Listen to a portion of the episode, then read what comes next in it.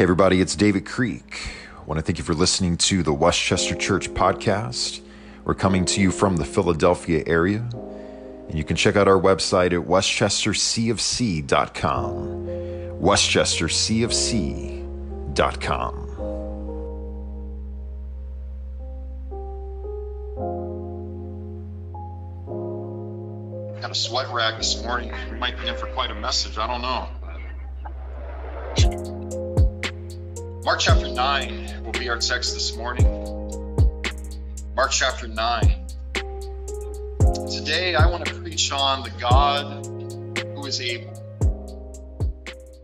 Mark chapter 9 and verse 17. And someone from the crowd answered Jesus, Teacher, I brought my son to you, for he has a spirit that makes him mute. And whenever it seizes him, it throws him down, and he foams and grinds his teeth and becomes rigid. Well, Jesus had just been transfigured on the mountain before Peter, James, and John, before Moses and Elijah. What that means, long story short, is that there has been glory that Jesus has had that has been hidden in plain sight, and now it's being seen by mortal eyes. And what is waiting for them at the bottom of this mountaintop experience is what always awaits us at the bottom of our mountaintop experiences, and that is darkness, desperation, despair, and disarray. As Jesus comes down from the mountain, there is a restless father who is running on empty who approaches him. And he's running on empty from a situation that has him feeling utterly helpless. As he says to Jesus, he has a son, his only son. He has this malicious spirit that is tormenting him. As he has said in the text, it has rendered him mute and epileptic. It's likely that he is just about my age and Brandon's age. It's something that he's had his whole entire life. So, for this guy's whole existence, the spiritual forces of darkness have been going on a joyride in his mind and in his body. This thing is absolutely destroying him. I think it's Luke, Luke's account that says that it is shattering him, where he grinds his teeth, where it's thrown him into water and into fires trying to murder him. So this father, as well as his son, feels as if this this is beginning to feel pretty hopeless right now. There's nobody who can help my son. So maybe I'm beginning to think that this is impossible. He feels just like my grandparents felt when they gave birth to this beautiful child, beautiful baby boy, but they learned that their son was 100% deaf. And my uncle has spent his entire existence, 60 years of his life, living in this mute world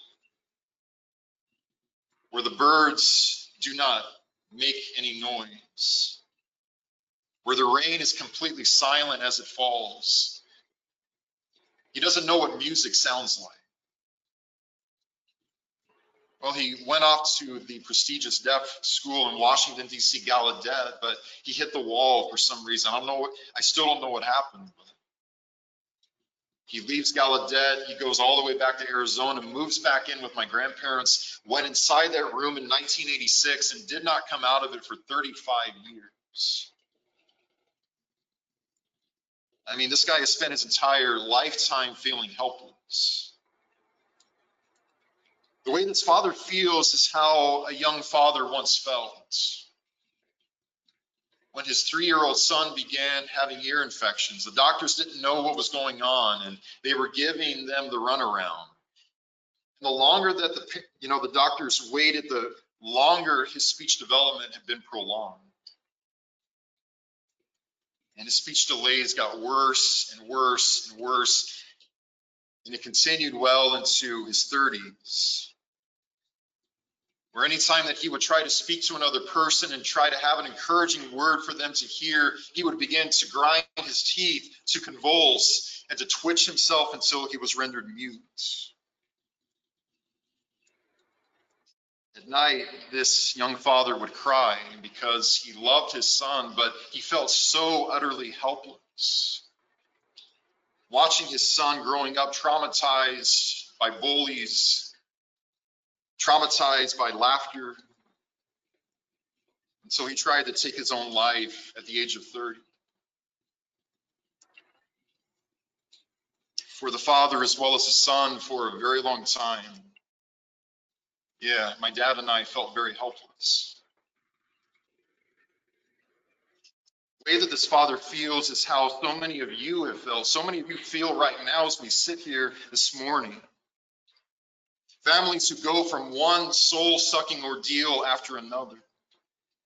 People who constantly take three steps back only to take 12 and 13 and 14 more steps backwards.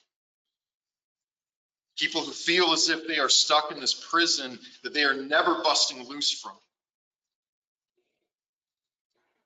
And yet imagine how this father feels, though. Imagine the happiness that was welling up in his heart as he begins hearing all of this chatter in town. Jesus of Nazareth is here in our city.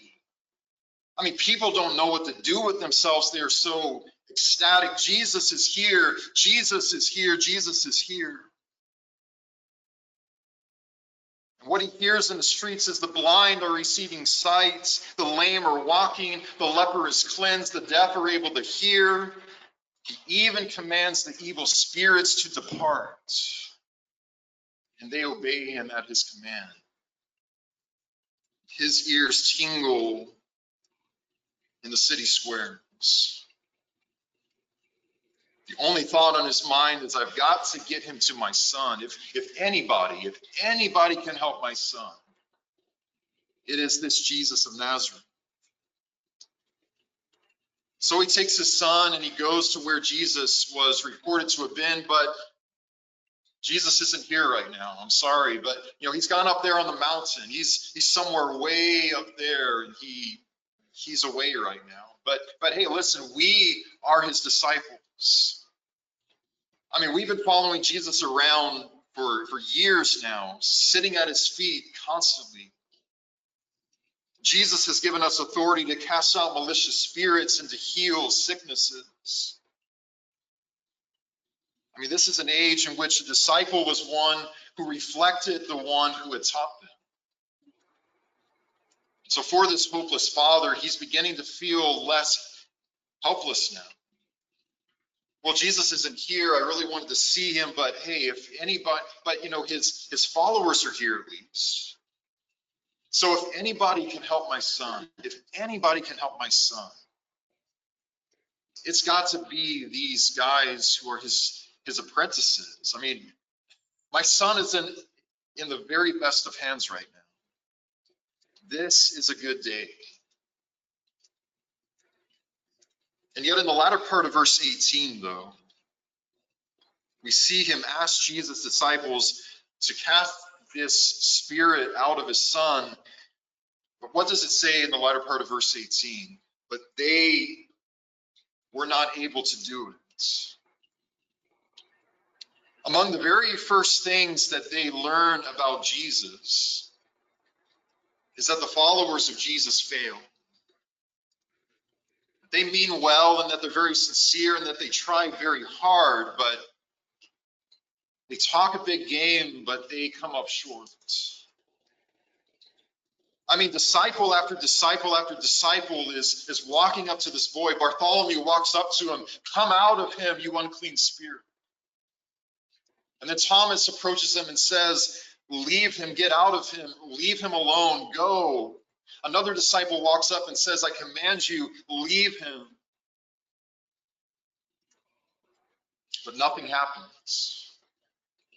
I mean, they try to drive this malicious entity out until they're blue in their faces, but absolutely nothing happens. And you know, these are the scenarios that the critics of Christ revel in, you know. As it says in verse 14, as Jesus comes down, there's this huge crowd at the mountain, this you know loud commotion.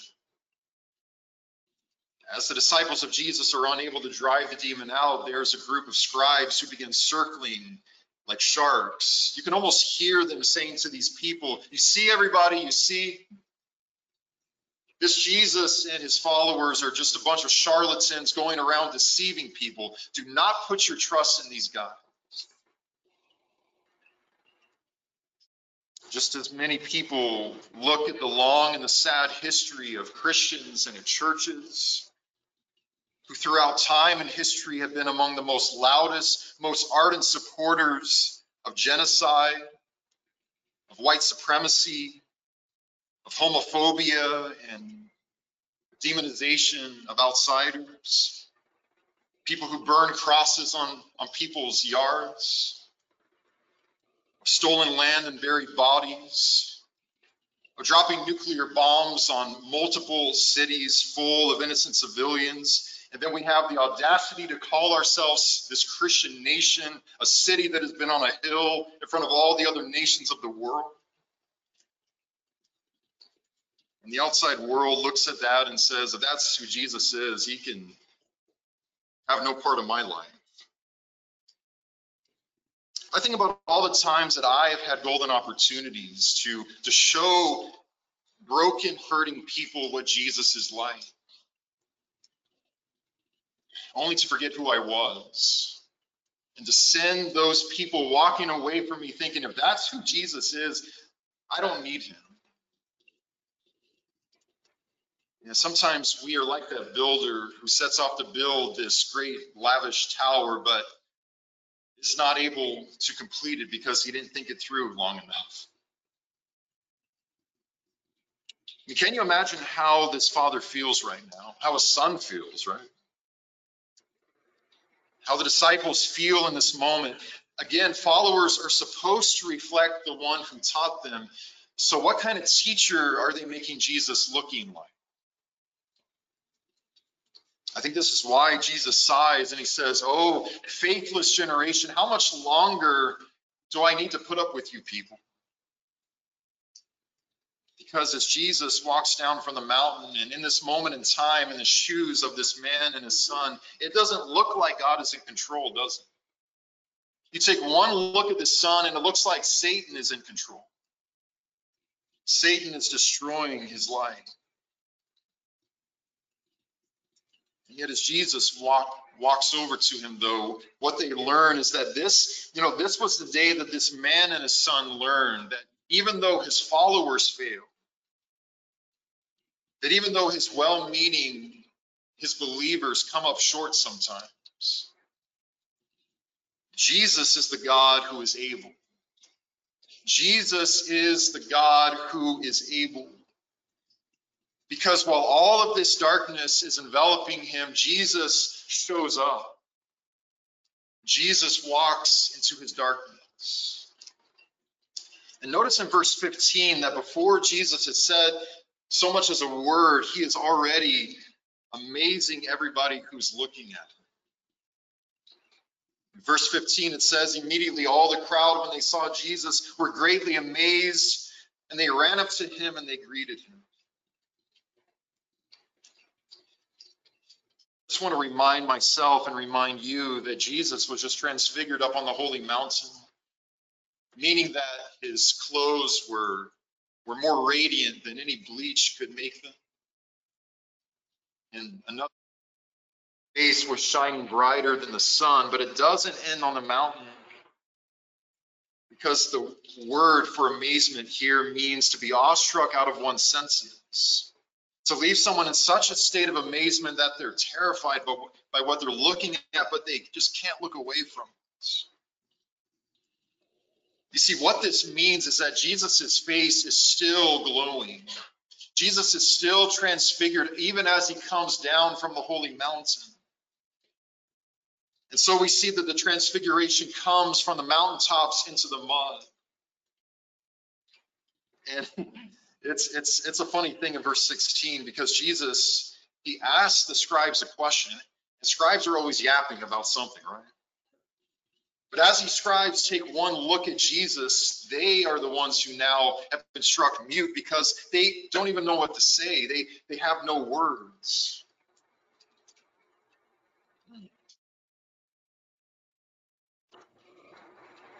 And it's then when this father bows before Jesus.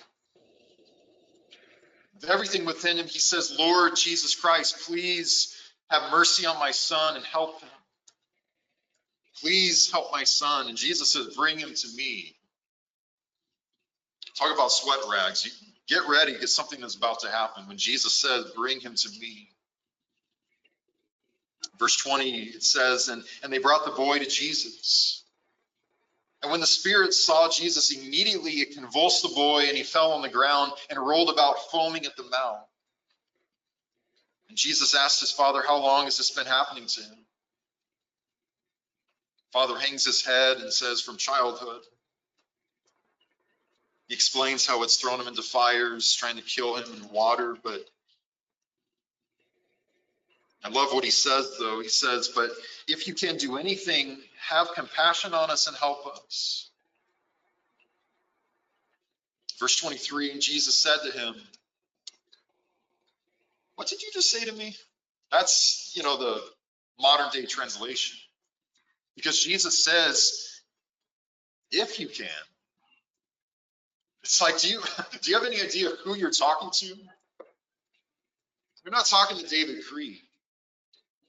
You're not talking to all of these apostles who tried and tried, bless their hearts, they tried, but they showed that they still have a long way to go. You're talking to the God who created the earth. And so he says, if you can, what are you talking about? If you can, all things are possible to the one who believes. You know, if is a very funny word to Jesus. Again, he says, if you can. What do you?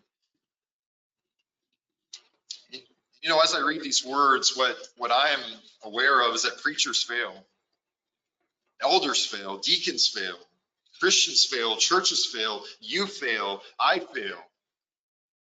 And yet, our God, though, on the other hand, He is the God who is able. And the God who is able just so happens to be the God who also cares. In the Gospels, we read about yet another woman who was helpless and hopeless. For like 12 years, she has a discharge of blood, and we all know what that means. We're all adults.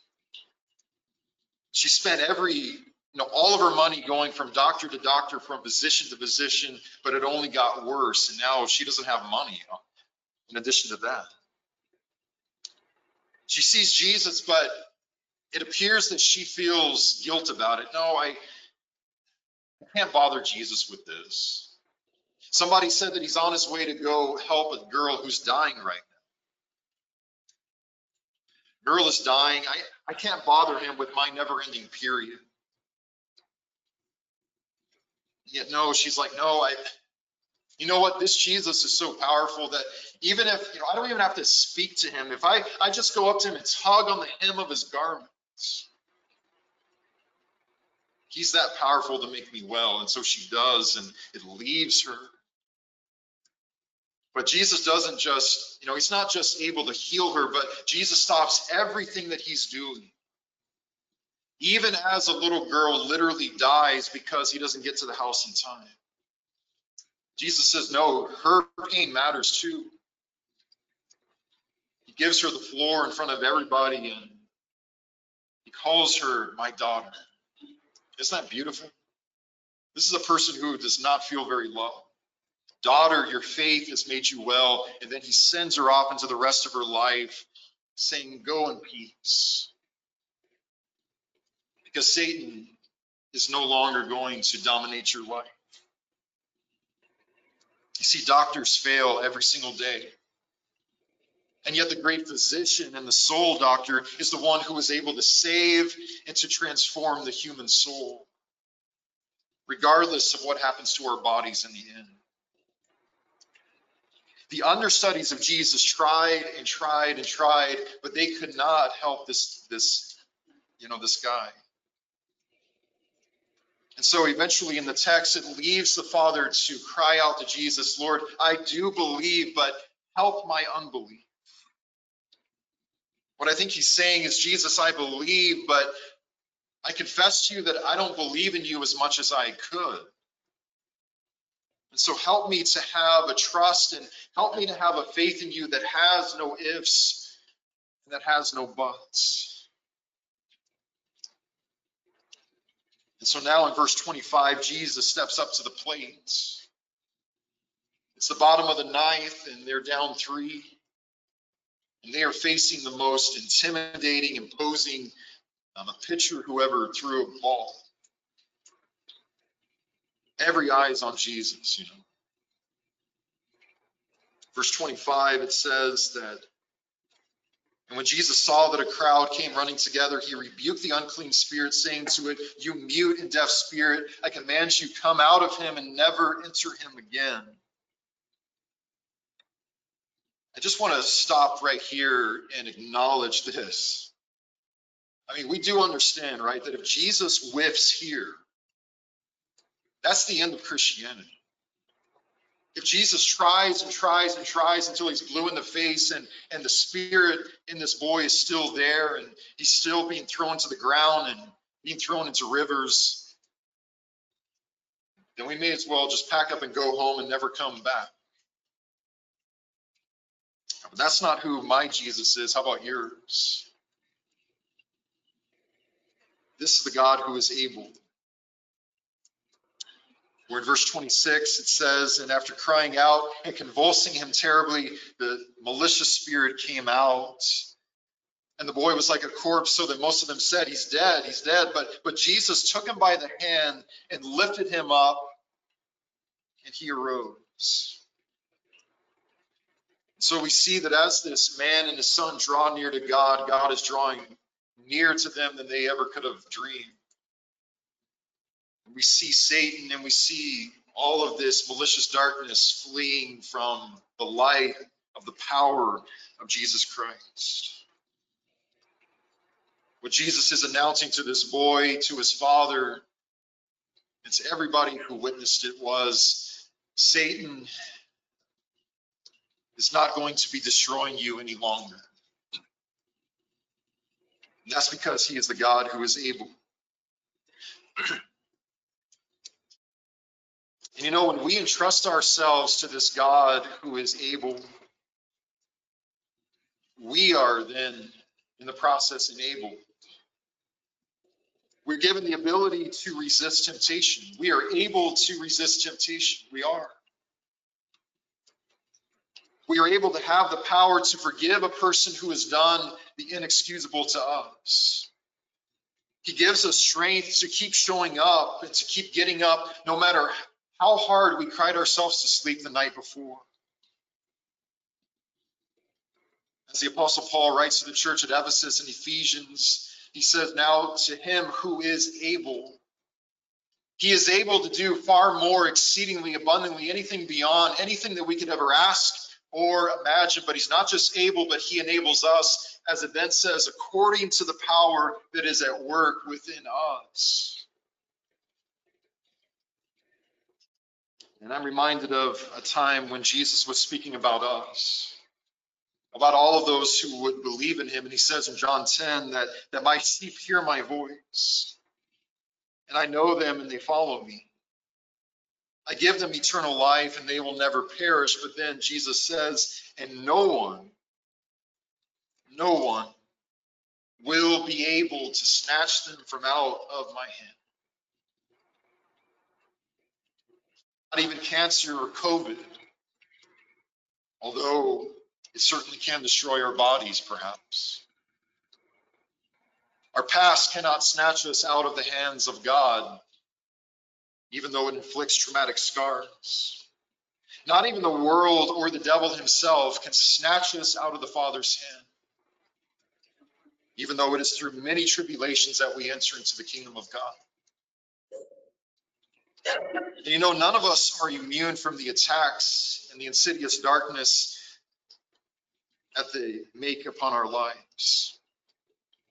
But no matter what we are up against in our lives this morning, God is assuring us you don't have to be destroyed by Satan any longer. Because Jesus changes everything when he enters into our lives. So finally, at the end of the text in verse 28, the, uh, the um, disciples asked Jesus, Hey, how did you do that? How were you? I mean, we tried to do it, but we couldn't do it. I mean, what, what is your secret? Jesus says in verse 29 that this, this kind cannot be driven out by anything but prayer. See, they didn't pray. They got caught up in the heat of the moment just as I do all the time. They forgot to pray. You see, when we take our darkness to Jesus and we let him fight for us as we keep silence, this is where we stop trying to do it all ourselves and being poor in spirit, we cry out to Jesus, Lord, I believe, but help my unbelief. I close with the story this morning. Many years ago, there was a 16 year old girl who went to a area wide service that was led by uh, um, students and teenagers. Now, this girl was not raised in the church. In fact, the first time that she was brought to a worship service by her parents, she hated it. She couldn't get to those doors quick enough. I mean, she didn't know First Corinthians from Huckleberry Finn. Didn't want to be there. But for whatever reason, when she received this invitation to go to this service, she said, oh, I guess I'll go.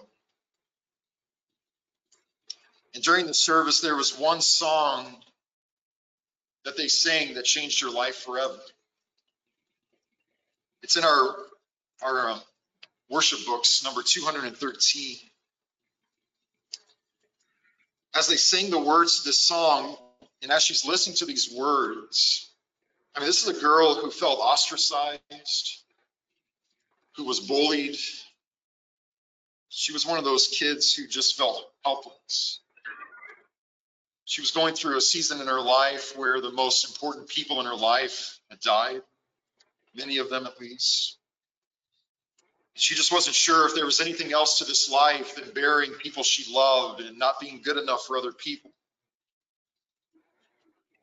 And yet, as they sang these words, she knew that if she could just hope in this Jesus, it all began to make sense to her. That I've got to entrust, you know, if I entrust myself to the person that these people are singing about, then this really will happen in my life. And it did. And that girl's name was Amanda Smith my future wife, a missionary on three continents. The words that changed her life, song number two, 213, what she heard. He is able, more than able to accomplish what concerns me today. He is able, more than able, to handle anything that comes my way. He is able more than able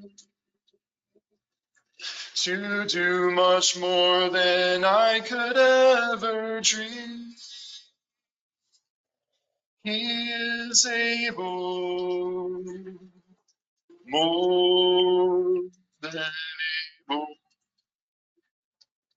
to make me what he wants me to be. Whatever has you feeling helpless this morning, whatever has me feeling weary this morning, bring our desperation and let's bring our darkness to the God who is able to save us to the God who is able to deliver us, to the God who is able to rescue us. and to the God who is able to do more in our lives than we could ever possibly dream. Let us take all of our needs and concerns to the God who is so able to turn our sorrow into dancing that even all of the volumes and the libraries and the encyclopedias of this earth could not possibly contain the chronicles and the wonders that he performed that he was able to do in just three years, let alone throughout all of eternity. So, whatever our need is this morning, please make it known to the God who is able as we stand, as we sing.